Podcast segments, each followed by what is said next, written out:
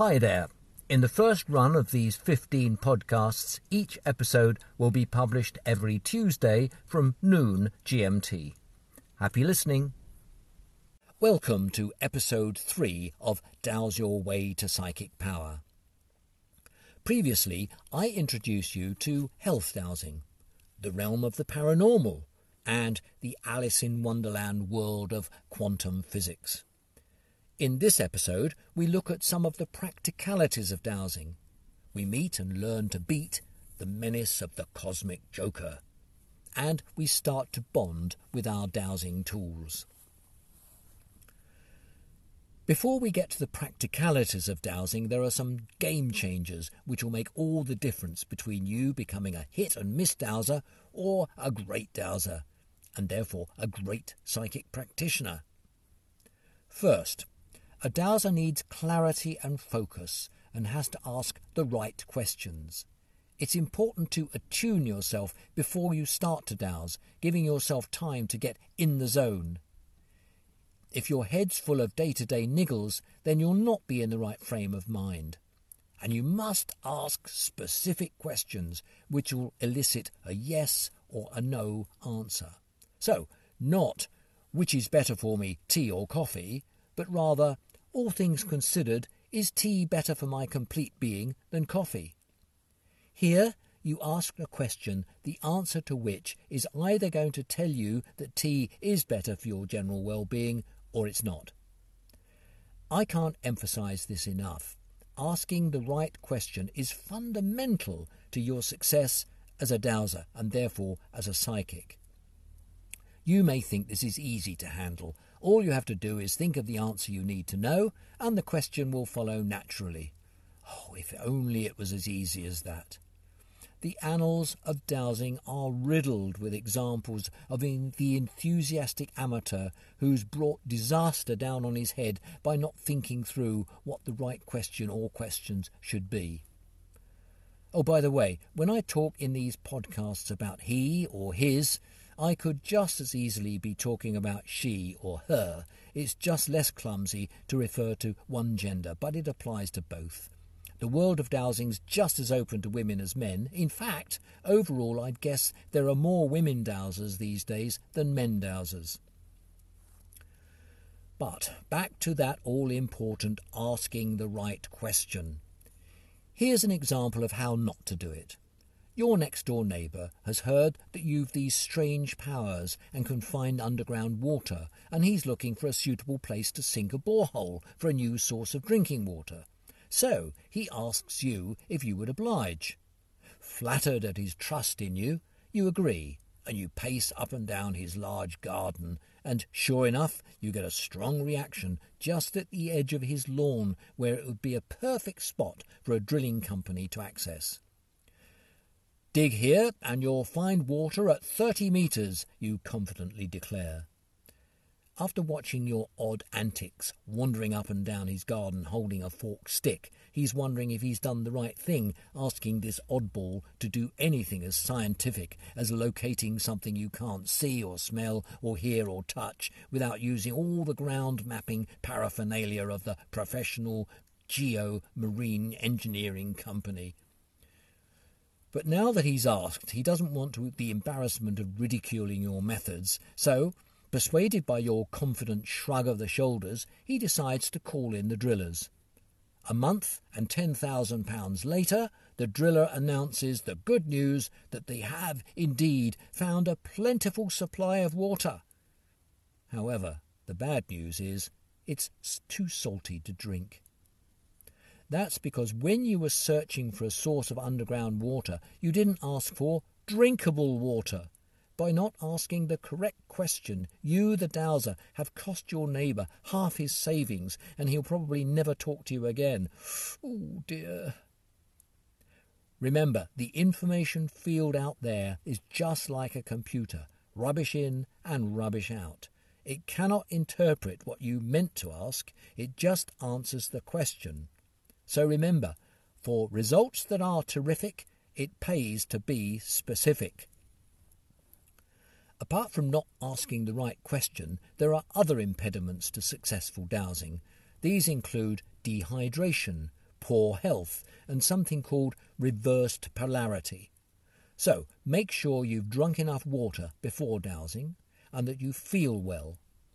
Reversed polarity happens to us all and it changes our yes to a no and vice versa, which is very confusing. You can easily check if this is the case. Before every dowsing session, ask your pendulum a question you know the answer to. Was I born in Brighton, for instance? If you get the wrong answer, then you've probably got reversed polarity. To change back, and I'm not joking here, thump the top of your chest just above the breastbone three times and cough each time. This is known as the thymus thump. I don't know how, but this method works, and you can check if you're back to your old self by asking another question you know the answer to. And by the way, don't forget to detach yourself from the answer, otherwise, your ego will decide the answer it wants, and that'll be what you get. Another impediment to successful dowsing is a lack of persistence, which leads to a loss of confidence. Many potential successful dowsers give up because they're not prepared to put in the time to practice. If you were learning the piano, would you expect to be able to play a Beethoven sonata after a couple of lessons, or even bash out a sing along tune on the pub piano? Of course you wouldn't. So why should a dowser expect instant success without practice? The final impediment to being a good dowser is being too analytical. Don't fall into that well known trap paralysis by analysis. The material world in which we live today has sharpened our analytical senses, but put that aside when dowsing and have faith. Stop thinking about the mechanics of it. No, you can't explain it, but it still works. That's why children are so good at dowsing. They don't question it, they just do it. So, having looked at the game changers and the impediments, here are some more facts of dowsing life.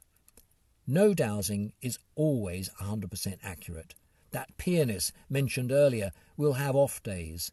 That paradigm of dowsing excellence, George Applegate, got it wrong once, costing his client seven million pounds when the drill bit hit a layer of rock that turned out to be impenetrable. Oops. As I said, pretty well anyone can dowse, but it takes practice to dowse accurately. Good dowsers are not born, they're made. There is no single correct way to dowse. Choose the method you're most comfortable with and then get on with it. If you fail and fail and fail, don't give up. It's the cosmic joker who knows you've got potential to be a really good dowser and feels threatened, so he'll sap your confidence at every opportunity. Let's now look at some of the practicalities of dowsing to get you started with a firm understanding of the principles and practice. Remember, there are four dowsing tools from which we can choose in order to get started the pendulum, the L rod, the Y rod, that's the fork stick, and the bobber, most people find it convenient to start with a pendulum or L rod, so let's begin there. There's no need to spend any money to own either. You could easily make both with items you'd find around the house. A pendulum is any weight suspended on a cord or thread. It could be a metal nut on a piece of string, a ring on some cotton thread, or an angler's lead weight on a length of gut. As long as it hangs evenly and swings comfortably, it'll do. A pair of L rods can be fashioned out of a metal coat hanger. With a pair of pliers, cut both sides of the neck below the twist, straighten out the wire, and cut it in two. Then bend one end of each at a right angle, creating a handle to fit into your fist. The end result should be an L shaped piece of wire with the shorter bit being what you hold and the longer length acting as the dowsing antenna. An expensive dowsing tool will not get you better results, but if you prefer to purchase a professionally made one, then the shop on the websites of the British or American Society of Dowsers have plenty to choose from. If you get the chance to join a local dowsing group or attend an introduction to dowsing workshop, you'll be able to learn how to use your dowsing tools in a couple of hours. But if you prefer to go it alone, it's perfectly okay. I taught myself to dowse with rods and a pendulum, and then a year or so later I set up my own dowsing group, which clocked up a membership of 60 within a year. And if I can learn to dowse, anyone can. Back to the L rods. You're in the privacy of your kitchen where you're looking at a bit of vandalised coat hanger with kinks in it where the pliers didn't quite manage to straighten it properly, and you're thinking to yourself, what on earth am I playing at? How can an ex coat hanger possibly be my portal to other dimensions? I must be mad. We experienced dowsers have all been through this self doubt. It's our left brain trying to intimidate its submissive partner, the right brain, and stop the magic in its tracks. And it's being aided and abetted by someone we're going to meet on a regular basis on our journey, the aforementioned Cosmic Joker. I'll tell you about him later, but at this stage, I don't want to get sidetracked. Let's carry on with learning how to use one of the most popular dowsing devices, the L rod. So there you are, thinking how bizarre it is that you, a normally sensible, down to earth person, are staring at two bits of bent wire which are going to help you find a portal to other worlds. This whole thing's a crackpot situation, you'll be thinking. Maybe it is, but nothing ventured. So, now you've got this far, Pick up those rods, get the feel of them, hold them in your fists, and point them as a Wyatt Earp might in the gunfight at the OK Corral. Don't hold them too tight. The idea is that your rods should be able to swing inwards to cross over each other or out to form a line. Before you start walking forward, keep them almost parallel with the ground, except have their noses slightly dipped slightly because if you point them too far towards the ground, gravity will ensure they won't swing, and if you raise them higher than level, they'll flop about. A bit of practice just holding the rods and walking at the same time is the best thing to do before trying to find something.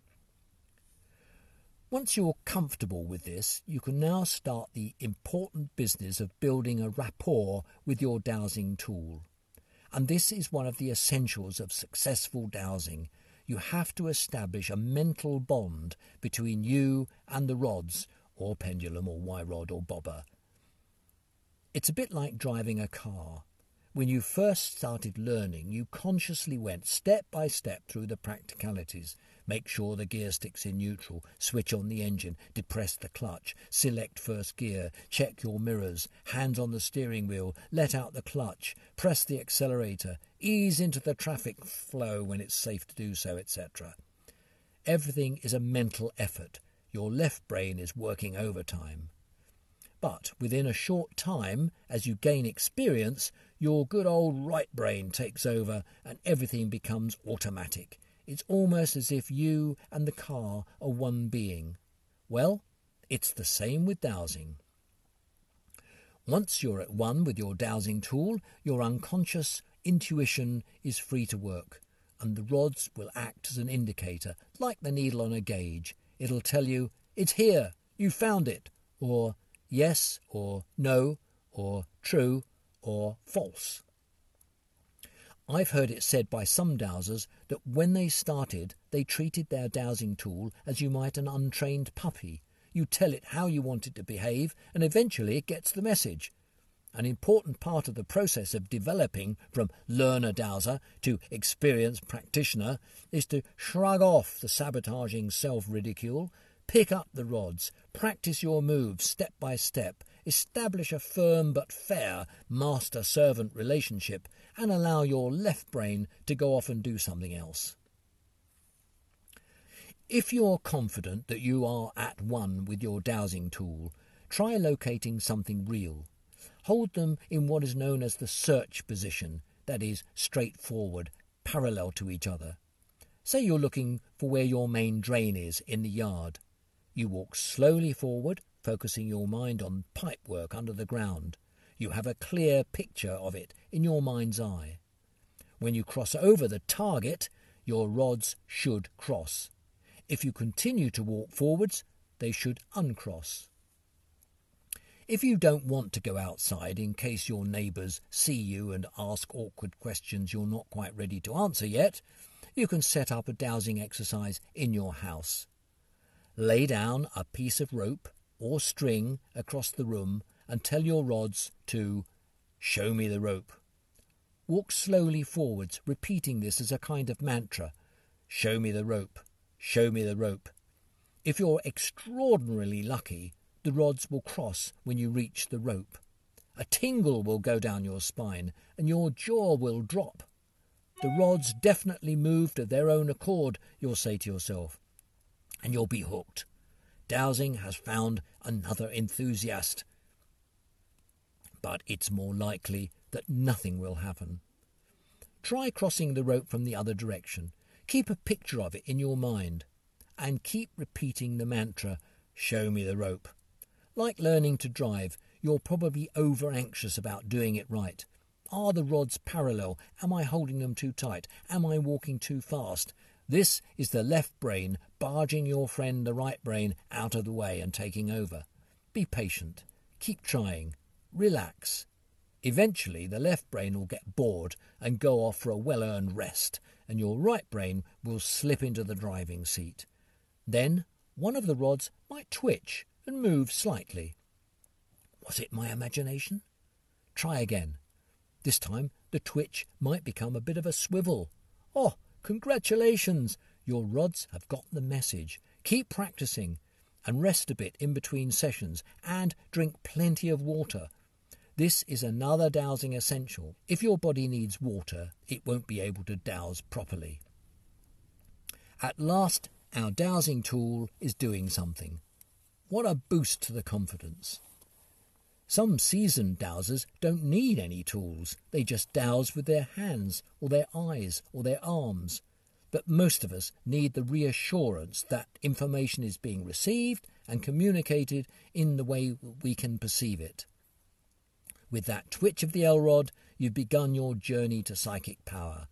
With that twitch of the L rod, we experience the dictionary definition of the word psychic faculties or phenomena that are apparently inexplicable by natural laws.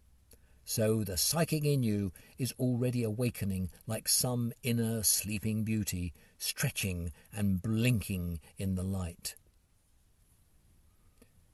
Coming up in episode 4, we look at the power of the pendulum, the age old skill of the forked stick, and we talk with other dimensions. And a reminder if you feel a bit overwhelmed by all this, don't forget you can get the same information in my book, Dowse Your Way to Psychic Power, which you can find on Amazon. See you at episode 4.